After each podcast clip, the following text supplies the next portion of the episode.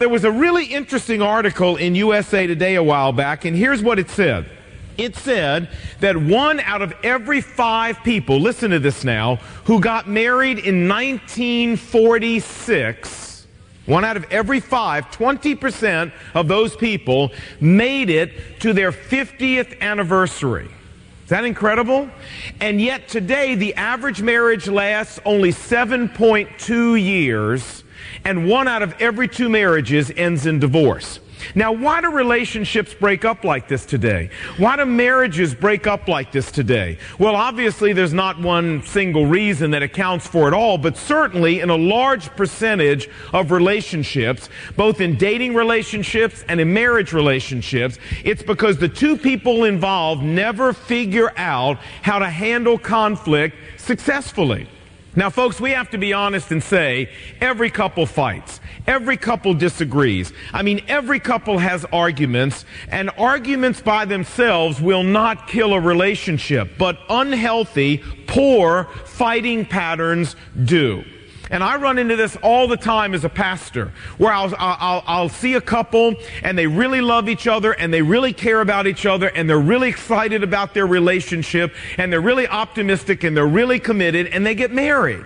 But because they don't know how to resolve conflict effectively, because they don't know how to fight fair, they end up ripping their relationship apart, and many times the relationships fail with them still saying, You know, I really love that other person. I really care about that other person, but our relationship has disintegrated so badly that we can't put Humpty Dumpty back together again.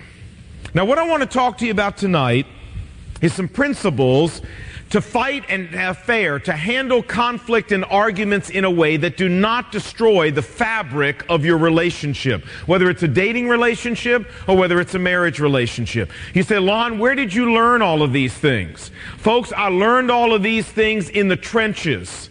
For the last 24 years, I have lived in the trenches with the mustard gas and the anthrax and all the other stuff that lives in the trenches of being married.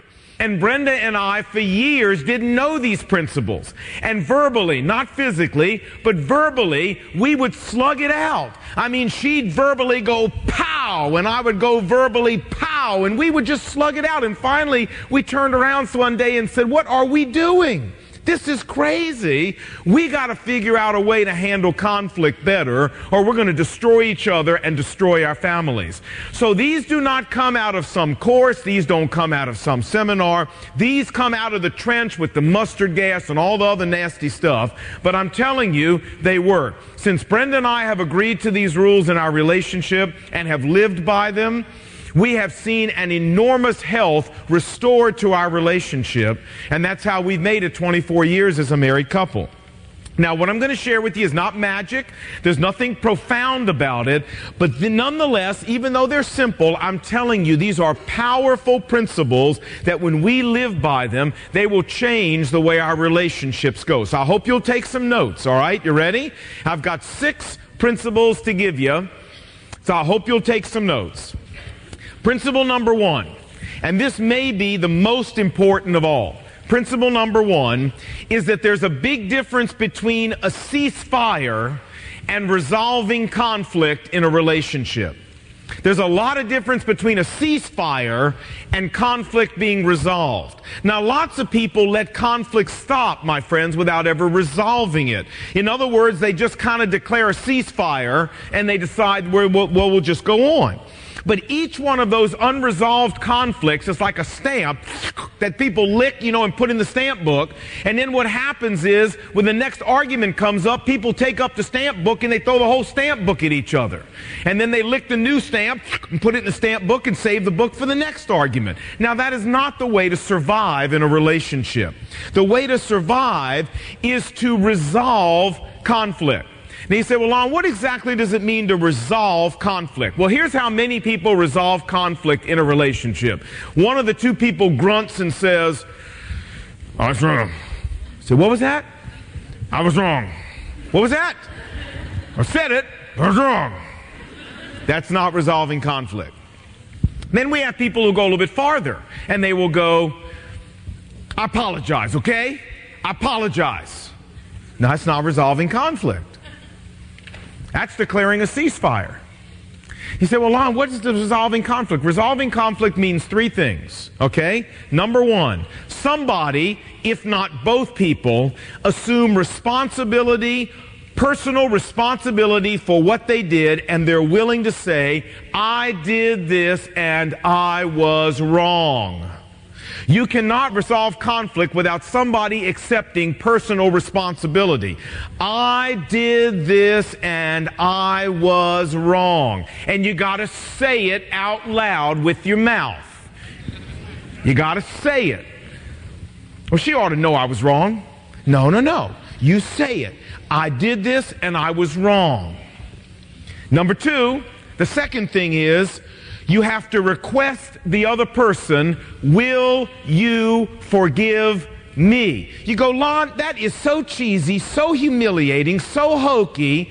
You mean you should actually stand there and say, will you forgive me? Absolutely. And third, now there's some couples that go this far, but they leave out the third step, and it's the most important. Third step is you have to keep on saying, Will you forgive me? until your partner says, Yes, I will forgive you. Now then you've resolved the conflict. I did this and I was wrong.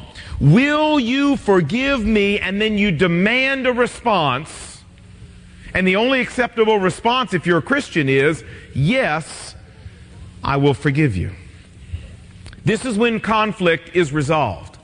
You say, you don't really do this, do you? Absolutely. In fact, not only do we do it, we make our children do it. When our children do something wrong, they know what they got to go through. You know, they know they have to come. They have to say, this is what I did. They have to say, I was wrong. They have to say, will you forgive me? And then we say, yes, we will forgive you. And then we've resolved conflict. And until they've done that, the thing is not over. It is not settled. And we make them go through that, and we have for years. That is how you resolve conflict. Now, sometimes both of you have to do it. Sometimes, you know, both of you are wrong, and that's okay. But you've got to get to the point where the other person makes a decision and says, Yes, I'll forgive you. You'll understand why that's so important a little later. Principle number two Ephesians chapter 4, verse 26. It says, look what it says. In your anger, be careful you do not sin. See, is it wrong to get angry? Is it sin to get angry? No. Did Jesus get angry? Yeah, he sure did. Drove those money changers out of the temple. Sin, anger is not sin. But anger puts you right on the edge where if you're not careful, you can sure step into sin because it's such a violent emotion, such a strong emotion. The Bible says, hey, in your anger, do not sin. Now look what it says. Do not let the sun go down while you are still angry, and do not give the devil a foothold by doing that. The second principle is this. Do not let the day end without your conflict resolved. Now, we just defined what it means to be resolved, right? You know how to do it. So don't let the day end without resolving whatever conflict it is that you're in the middle of. When Brenda and I first got married, we talked about this principle and we decided that we would honor this principle in our marriage. And then we got married. and then we, we, you know, we had to really put this to the test. And there were some days where I would literally, this really happened in the early years of our marriage, where I would sit on the side of the bed and say, You're not getting in bed. Yes, I am. Get out the way. Oh, no, you're not.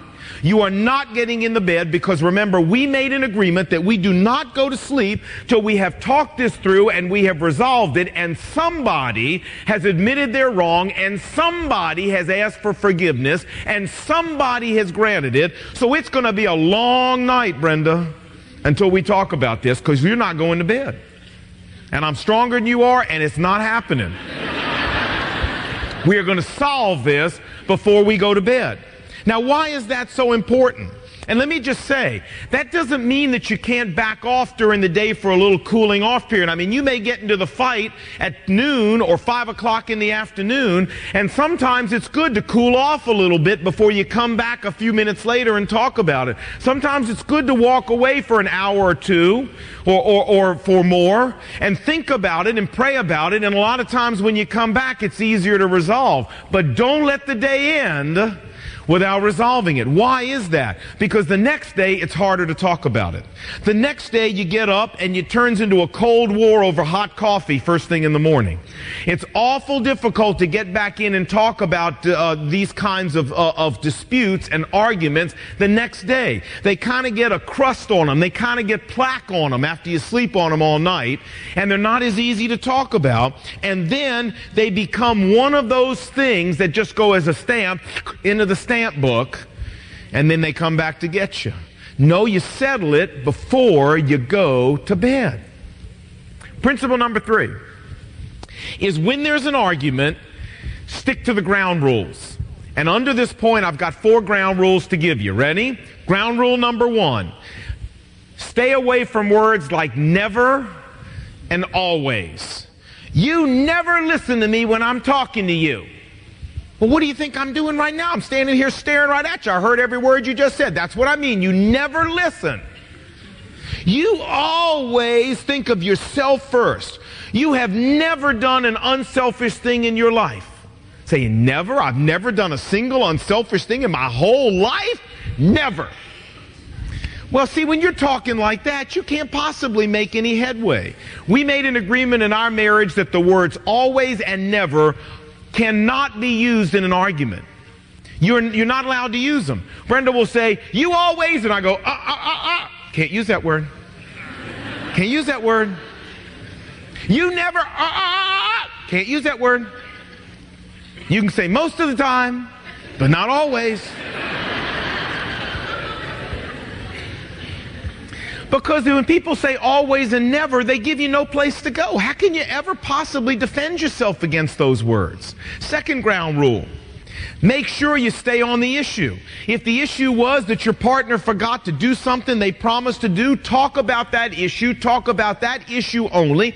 Don't bring in 45 other issues that have absolutely nothing to do with it. Stay on the subject and talk about one thing at a time. Now, you know, arguments between couples are famous for getting off the subject. You start about talking about the fact that you promised to stop and get a gallon of milk on the way home, and the next thing you know, you're talking about what you did to her mother three years ago.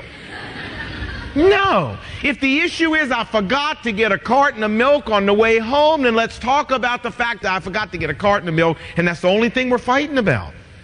Ground rule number three is there's no character assassination. I can't emphasize this strongly enough. You say, what do you mean by that? Well, let's say I forgot to stop and get a gallon of milk on the way home. Okay, if that's the issue, let me tell you where arguments often go. They often skip from that to saying, you are so selfish. You are so insensitive. You are so self-centered. You are an egomaniac. Because I forgot to stop and get a carton of milk? Yes! Yes! Now, now stop for a second and think forgetting to stop and get a carton of milk is an act that I did that I can apologize for. Shoot, I can even fix it. I can go get in the car and go get a carton of milk. But all of a sudden, when you let that go over to assassination of character, you are selfish. You are insensitive. You are self-centered. You are an egomaniac. See, you're not on the issue anymore. Now you're chopping away at that person's character. You're assassinating their character. And that causes hurt, and that causes damage, and that causes alienation and pain that long after the carton of milk is forgotten about, you're still smarting and oozing and bleeding from those nasty things that were said, not about the carton of milk, but about your character. Folks, character assassination is unacceptable in an argument. And when we get into a fight and any comment like that is made, we stop, I stop, or Brenda stops, whichever, and we go, wait a minute, that's character assassination. That is unacceptable. That is deplorable. And that is not coming into this argument. We are not going there. Fourth ground rule, finally, ground rule D, is you can't bring something up once it be, it's been forgiven. It becomes non-admissible as evidence. Now, do you see why it's so important to make the other person say, yes, I forgive you? Because now when you're in a fight a month later or six months later and they go, yeah, that was just like the time you, you say, wait a minute, whoa, ho, hop, hop, up, up, up, up, up. Didn't you forgive me for that? Well, yeah. All right, well, I'm sorry then. It's inadmissible as evidence. Well, forgiven information cannot be admitted as evidence. Yeah, but I want to admit it. Well, I'm sorry. The rules are you can. Yeah, but it applies to. No, no, no. Did you forgive me? Yeah, but I'm sorry I did. Well, that's tough. That's too bad. You did, and it is no longer admissible as evidence. Those are the four ground rules. Let's go over them again one more time, real quick. Ground rule number one is stay away from words like never and always. Ground rule number two, make sure you stay on the issue. Ground rule number three, there is no character assassination allowed. And ground rule number four, once something is forgiven, it is not admissible as evidence anymore, ever again. Ever again. And this is why it's so important to get that person to say, Yes, I forgive you. Now, principle number four, okay? Principle number four is if somebody starts breaking the rules, there's no further discussion until they agree to keep the rules. You see, uh, it, it, it, you got to hold one another accountable to the rules, which means that that's why it's so important for you to list the rules and agree on the rules before you get into an argument when you're still in your right mind. This is important. When everybody's calm and everything is nice, we need to agree on the rules. And then we need to hold each other accountable for the rules we've agreed on. Many times, Brenda and I have had an argument where I have said or she has said, wait a minute, you're violating the rules. Now, when you're in the middle of an argument, you don't want to hear that. Say, what do you mean I'm violating the rules? Well, you just used the word never. No, I never used never. Yes, you did. Yes, you did. And if you don't stop, I'm breaking off the discussion and I'm walking out. What do you mean you're walking out? Well, you're either going to keep the rules or I walk out. And we have done that. Both Brenda and I to the other one have walked out of the discussion, said, look, when you're ready to keep the rules, I'll come back, we'll talk about it some more. You call me when you're ready to keep the rules. But if you're not going to keep the rules, we're not discussing this, I'm out of here, and just turn and walk out the door. Walk in the other room. That's important. There has to be an accountability. If we agree on the rules, then we got to hold each other accountable to the rules and we got to say, hey, if you're not going to keep them, we're not discussing it. Because if we do, we're going to say some things and do some things that we are going to be so sorry for, that are going to be so damaging and so hurtful that I'm not even going to let the discussion happen. I call time. You're not keeping the rules. Foul, and I'm out of here. You call me when you want to keep the rules. Principle number five is realize that you and your partner are always going to have differences that you'll never close the gap on. I mean, no matter how close you are, no matter how many years you're together, there's certain things you're just never going to agree about. And that's fine. That's okay. I mean, God doesn't want the two of you to be clones. You know what I'm saying? He wants there to be difference. He wants there to be dynamic tension. As I've told you many times, my wife and I don't agree on, on almost anything. You name it, we disagree. Virtually anything. You don't believe me? Ask anybody who knows us. We disagree on how to spend money. I mean, I understand how to do it. She doesn't. But from her point of view, she understands how to do it, and I don't. We disagree on, on, the kind of house to buy. We disagree on the kind of car to buy. We disagree on the kind of clothes to wear to a party. We disagree on everything. Everything. We don't even agree on the kind of vacations we want to take. Well, that's okay. That's okay. We don't have to be alike. And it doesn't mean we've got a bad relationship if we don't agree on everything. But it means even when we disagree, we have to know how to handle it so that we can resolve it and keep going in peace. Principle number six, and finally, realize that forgiveness has to be a way of life in a relationship. I don't know how I can stress this any stronger than I, I, than I want to. You know, in relationships, people hurt each other. Uh, uh, you know, people, I mean, you can't be in a relationship and not hurt the other person. It just, it just happens. And the couples that make it, the relationships that survive are relationships where both people begin to understand that forgiveness has to be a way of life. That we don't keep score and say, you know, I've forgiven you eight times, you only forgiven me six. So I'm ahead of you. No, no, no, no, no. Or how many times do you want me to forgive you? Well, Ah, can you draw the symbol for infinity? I mean, that's the answer to that question. Well, forgiveness is, is a way of life for couples. And the couples that make it are the couples that learn to get comfortable with the idea that when you live, you hurt people. You don't mean to hurt people, you just do. And forgiving one another just has to become a normal, expected part of the relationship. It's not anything special. It's not anything out of the ordinary. It's just part of what you have to do to make a relationship work. I have to honestly say, I married one of the most forgiving human beings I've ever met. And uh, that was a that was a gift from God because I you know I do probably more stupid things than anybody I have ever met also.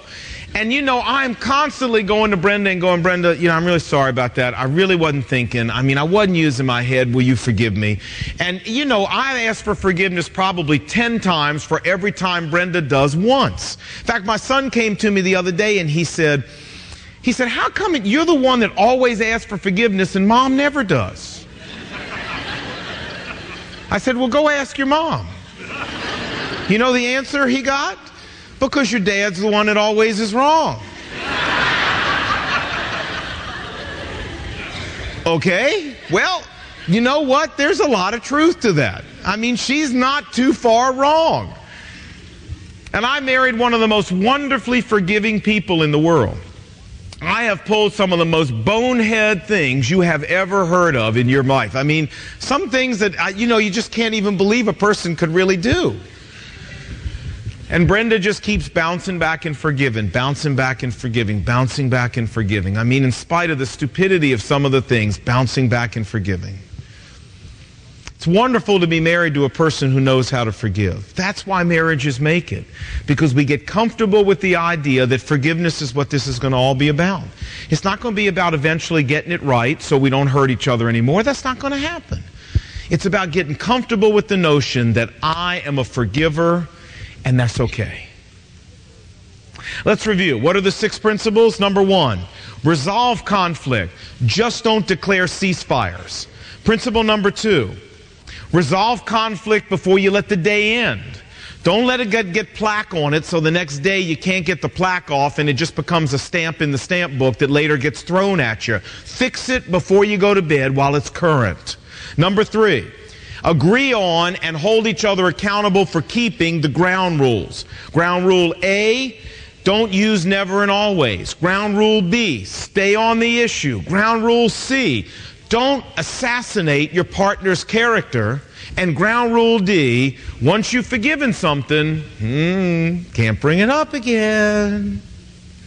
Principle number four, Make sure that both of you have the right to hold each other accountable to keeping the rules. And if somebody doesn't keep them, you break it off. You don't let a fight go on where people are violating the rules because somebody's going to get hurt. Principle number five accept the fact that there are going to be some differences that will never change, and that's perfectly okay. You're never going to agree on everything, and that's fine. And principle number six Learn to get comfortable with the idea that forgiveness is nothing special. It's just a way of life for a couple that's going to make it. As I said earlier, these are very simple principles. They're not profound and they're not hard, but they changed our marriage. When Brenda and I began saying, these are the principles we're going to live by, these are the principles we're going to fight by, and these are the principles that we're going to run our marriage relationship by. And I'm telling you, whether you're dating somebody, whether you're married to somebody, if you'll follow these principles, it will enable you to make it to your 50th anniversary. Wouldn't that be a wonderful thing? If you live that long, you'll make it there if you'll follow these simple principles about how to fight. May God help you do that. Let's pray together.